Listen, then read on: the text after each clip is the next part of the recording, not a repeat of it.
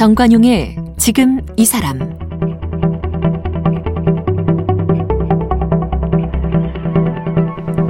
여러분 안녕하십니까 정관용입니다.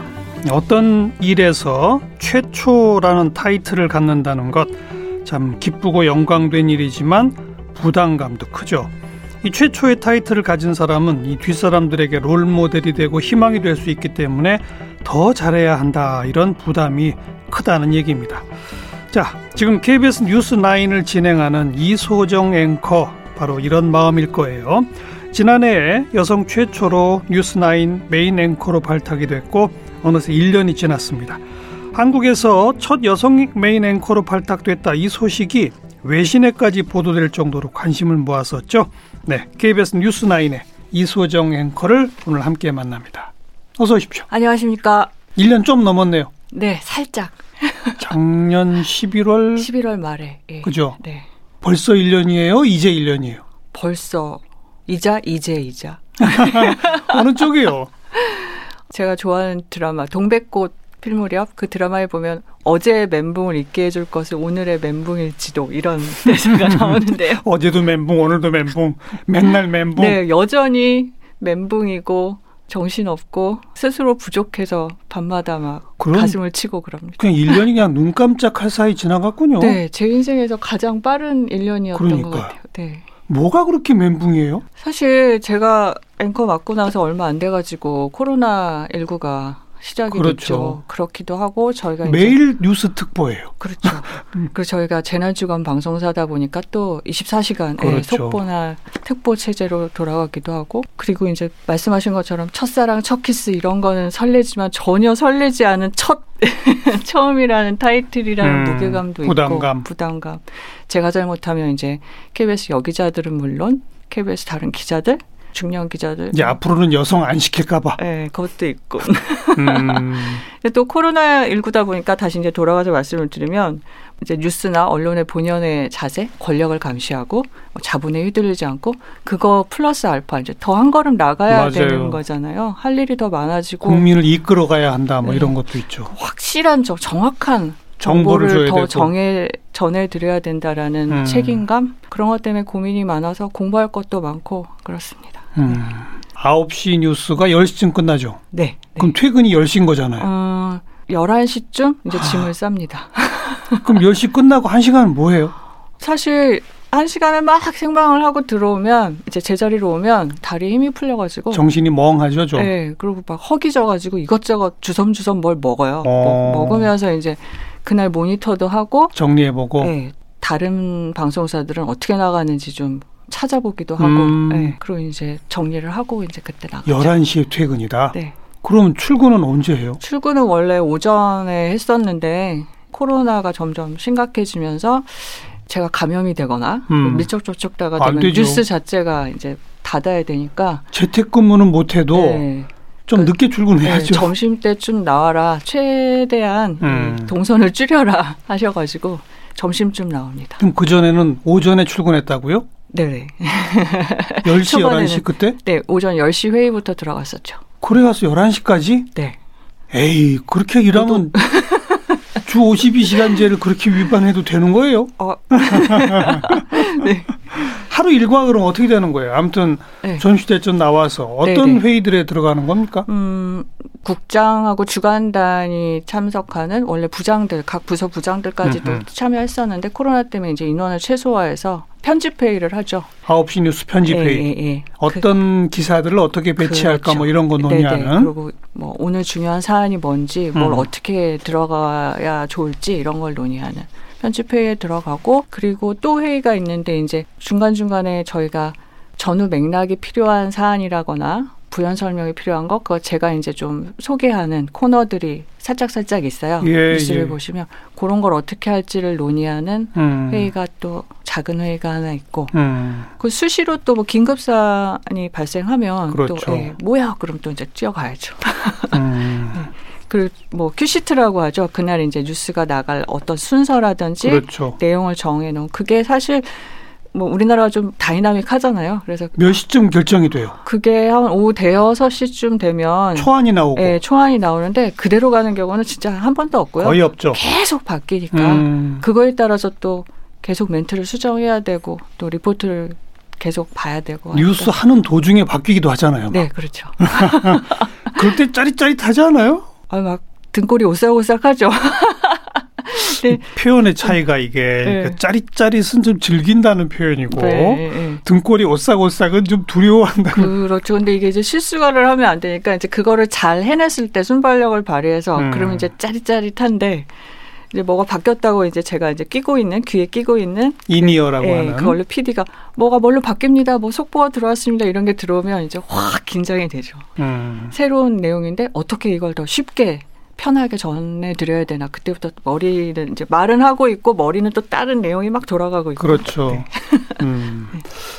정말 신경이 바짝 곤두선 생방인데 네. 그 직전까지도 계속 아이템이 바뀌니까 네. 긴장해 있는 시간이 꽤 길겠군요. 네. 저녁 무렵부터는 뭐 계속 긴장이겠어요. 긴장도 긴장인데 한 6시쯤부터 이제 슬슬 원고들이 기자들이 써온 원고들이 나오거든요. 예. 그럼 한 3시간은 정말 아주 집중해서 그렇죠. 예, 고3 때 이렇게 공부했으면 정말 좋은 대학에 수석을 했을 텐데 한 3시간은 정말 그 기사 내용을 꼼꼼히 보고 음. 예, 완전히 제 걸로 소화를 시키는 시간이죠. 그렇죠. 그리고 이제 멘트를 제가 고치고 모르겠으면 취재 부서에 가서 물어보기도 하고 전문가랑 음, 통화를 음. 하기도 하고 자료를 찾아보기도 하고 그 앵커 네. 멘터는 그러면 기자들이 써온 것을 다 수정합니까? 어 이제 기본적으로 리포트 앵커 멘트를 다 써주는데 그 앞 뒤 흐름이라든지 다 이제 저는 보면서 뉴스를 끌어가야 되니까 그렇죠. 예, 그리고 저는 좀 이렇게 편하게 시청자들하고 눈 맞추고 싶어서 대부분 구어체로 고치기도 하고 말투를 또 예, 바꾸고. 말투도 고치고 음. 좀 어려운 내용이 많아서 요즘 또 뭐 코로나도 그렇고 그렇죠. 뭐, 예, 법조 전문 용어들. 예, 그런 거는 좀 이해하시기 쉽게 시청자들이 다 이렇게 편하게 풀기도 하고 음. 그렇게 고치죠. 아이템 하나 하나마다 예. 아 어떤 표정을 지어야지 이것까지 계산합니까? 계산은 안 하는데 저절로 변화가 오죠. 네 그렇기도 하고 제가 처음에 조금 음, 선배들한테 지적을 받았 지적이라면 제가 좀 많이 웃는 편이어서 저는 안 웃는다고 생각했는데 너 또 웃었어 이거 심각한 음. 얘기인데 웃으면 나도 어떡해. 모르게 미소가 예. 지어지는 이런 거 음, 있죠. 예, 그러니까 아 이럴 때 인상을 더 써야 되는구나. 입꼬리를 더 내리면 좀 심각해 보이는구나. 음. 예, 조심을 하고 있죠. 예. 네. 맨 처음에 여성 메인 앵커로 당신이 발탁됐다. 네. 그 소식을 딱 들은 게 그 첫 방송 얼마 전이에요? 수요일 날 통보 받고 그 다음 주 월요일에 바로 들어갔습니다. 음, 예, 음. 사실 이러면 안 되는데. 연습할 시간도 얼마 안 주고. 네. 어. 아무튼 그 통보를 딱 받는 순간 느낌이 어땠어요? 사실 그 저희 본부장하고 다른 선배분하고 같이 저녁 먹자고 하셔서 야 삼겹살이나 먹자 음. 같이 갔죠. 뭔가 약간 느낌이 좀 이상하긴 했는데 그 자리에서 얘기를 하셔가지고 처음에는 농담하시나? 이 양반들이 장난하시나? 혹시 그 전에 여성 기자가 메인 앵커가 될지 모른다라는 설이 돌긴 돌았어요? 아니면 아니요. 그거보다는- 전혀? 예, 예, 예. 그럼 정말 깜짝 놀랐겠네요. 네, 네. 근데 음. 그 자리에서 말씀하실 때도 저는 이제 두 명이니까 앵커가 메인 앵커는 저는 당연히 좀 연차가 높으신 남자 선배가 하실 줄 알았고 그러니까 그 처음엔 9시 뉴스 앵커 좀 해봐 이렇게 된 거예요? 뭐 할 수 있겠어? 뭐 이런 어. 식으로 말씀을 하시길래 예. 아, 나는 보조구나. 예. 그것만도 아 여자 기자를 9시에 예? 예, 예. 그렇게 좀 놀랐었죠. 지금까지는 9시 뉴스가 기본적으로 남성 기자. 나이 좀 예. 들어있는 기자가 메인 예, 앵커를 예, 하고 예, 예. 여성은 아나운서가 옆에서 그렇죠. 예. 보조 앵커를 하고 네, 네. 그게 이제 기본 포맷이었단 말이에요. 네. 여성 기자가 보조 MC를 한 적도 없나요? 주말 음. 뉴스 같은 때는 있었던 것 같고. 있었던 것 같고 그리고 뭐 2TV의 저희 뉴스타임 이런 거는 여자 기자들이 많이 많이 했죠. 했죠. 예, 예. 근데 아무튼 1TV의 뉴스 9 네, 네. 이거는 뭐 어찌 보면 KBS 뉴스의 상징인데 네. 여성 기자가 보조도 한 적이 없었군요. 거의. 그, 그랬던 것 같습니다. 그런데 메인이라는 얘기를 듣고는 뭐라고 그랬어요? 그래서 정말 한 몇십 초 사이에 그 머릿속에서 그 옛날 영화 필름이 막 차락차락 지나가듯이 막 수십 가지 생각이 지나가는 거예요. 음. 아니, 어떡하지? 나는 평화롭게 살고 싶은데 뭐 무서운데 어, 잘할 수 있을까?부터 시작해서 음. 근데 이제 자꾸 이렇게 돌뿌리에 걸리듯이 자꾸 걸리는 게 아니 근데 지금 아니면 음. 언제 또 여기자가 그럼 후배 여기자들은 그럼 그게 자꾸 걸리더라고요. 음. 그래갖고 그 삼겹살 입에 우겨 넣고 에라 모르겠다면 하죠 뭐 그냥 이렇게 된 거죠. 음. 두려웠으나 네. 내가 고사하면 또 기회가 없을 수 있다. 네, 네. 또 음. 한참 또 지나갈 수도 있겠다라는 생각이 들었어요. 그나저나 왜, 왜 여성 메인 앵커 체제로 가겠다는 생각을 했대요? 그러게요. 안 물어봤어요? 근데 저희 이제 본부장이나 이제 위 수뇌부의 생각은 우리 뉴스가 조금 더 편안하고 음. 쉽게 친근하게 눈 맞추는 뉴스여야 된다라고 좀 변화를 시도하고 싶으셨고 예. 그리고 이런 형식적인 변화도 하나의 메시지라고 저는 음. 생각을 하, 하거든요. 그렇죠. 네. 네. 음. 그러니까 KBS 뉴스는 뭔가 딱딱하고 막 근엄하고. 근엄하고 어. 그래서 뭐 요즘 약간 좀 부정적인 의미로 legacy 미디어라고도 하- 하잖아요. 근데 저는 그 legacy의 약간 heritage라고 유산이라는 뜻도 있다고 생각을 음. 해요. 그 저희가 쌓아온 자산이 있는 거고 책임감이라든지 이런 탁월한 부분이 분명히 있는데 이제 legacy 미디어에 이제 좀 변화가 필요한 거죠.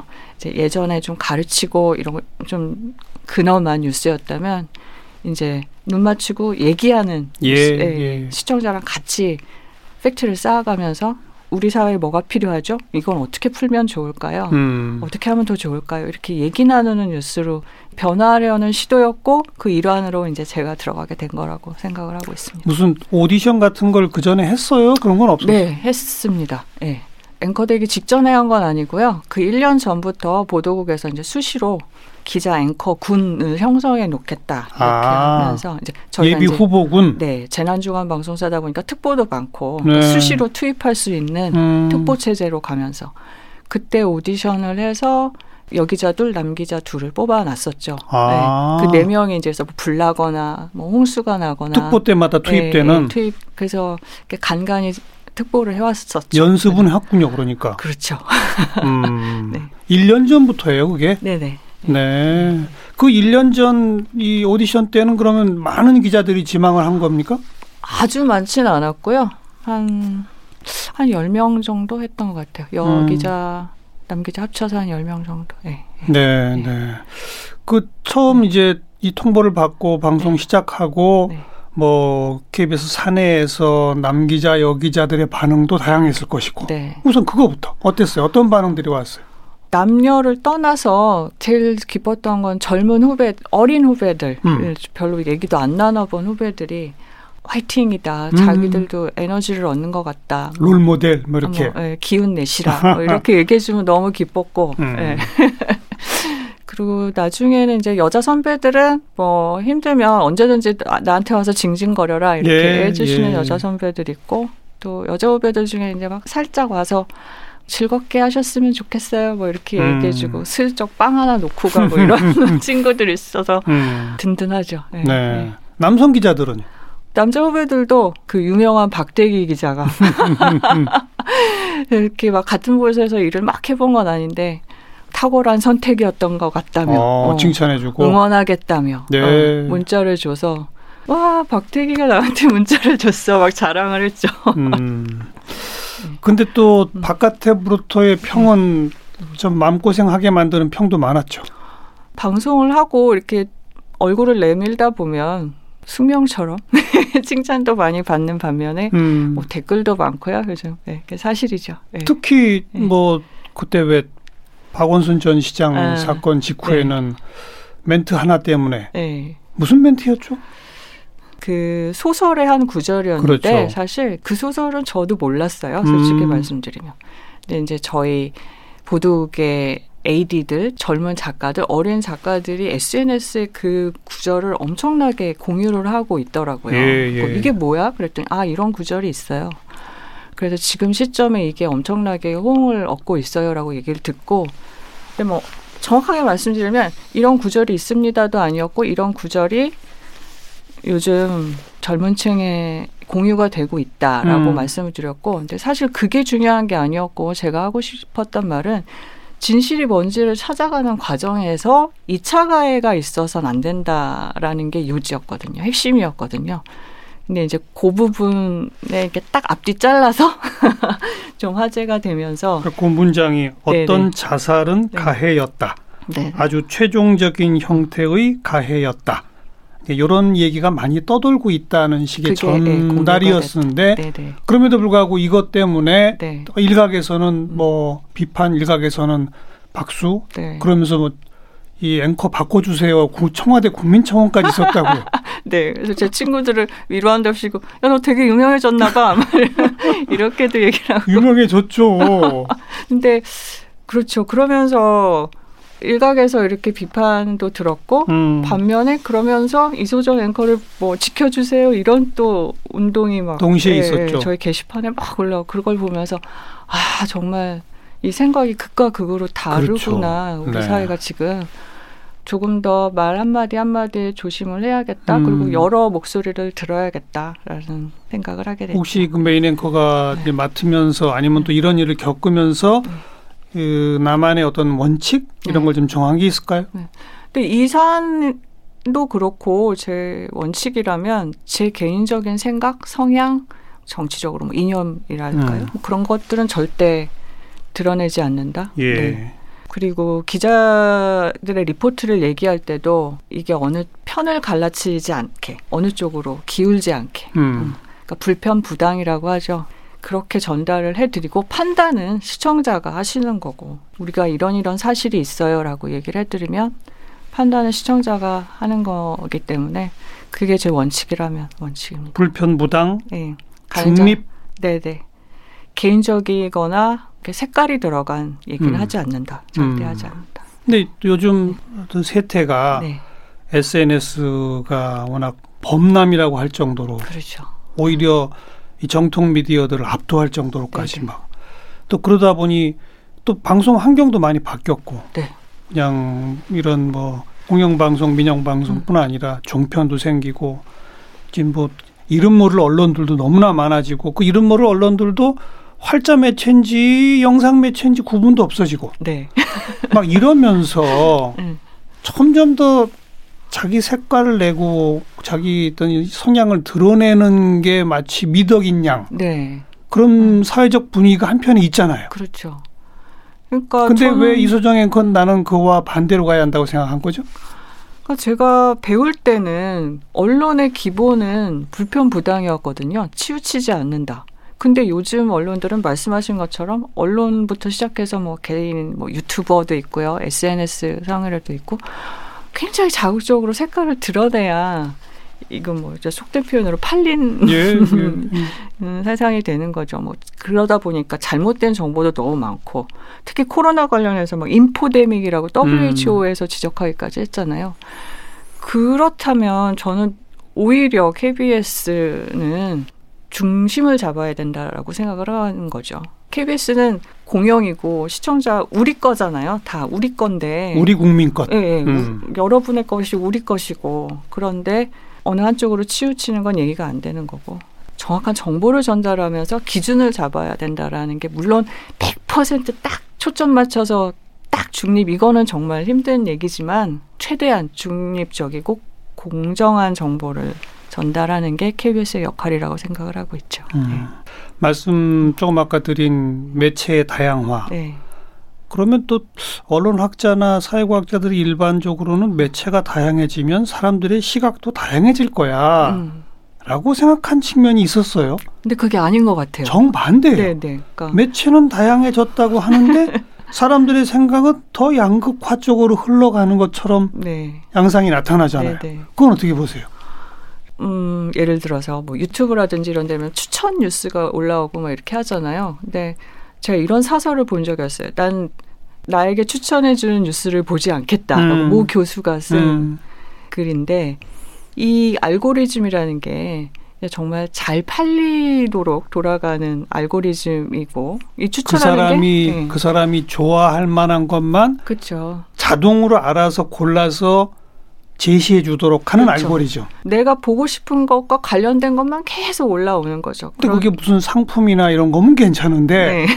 뉴스까지 그런 식이 되니까. 네. 그죠? 그러면 나도 모르게 한쪽 편에 이제 시야가 좁아질 수 그렇죠. 있는 네. 네. 그런 상황이 요즘 많이 나타나는 것 같아요. 네. 음. 본인도 네. 다양한 매체를 접하면서 본인의 판단을 세울 거 아니에요. 그렇죠. 근데 본인에게도 자꾸만 이런저런 그 자극적인 뉴스들이 막 날라오잖아요. 네. 어떻게 기준을 잡아요?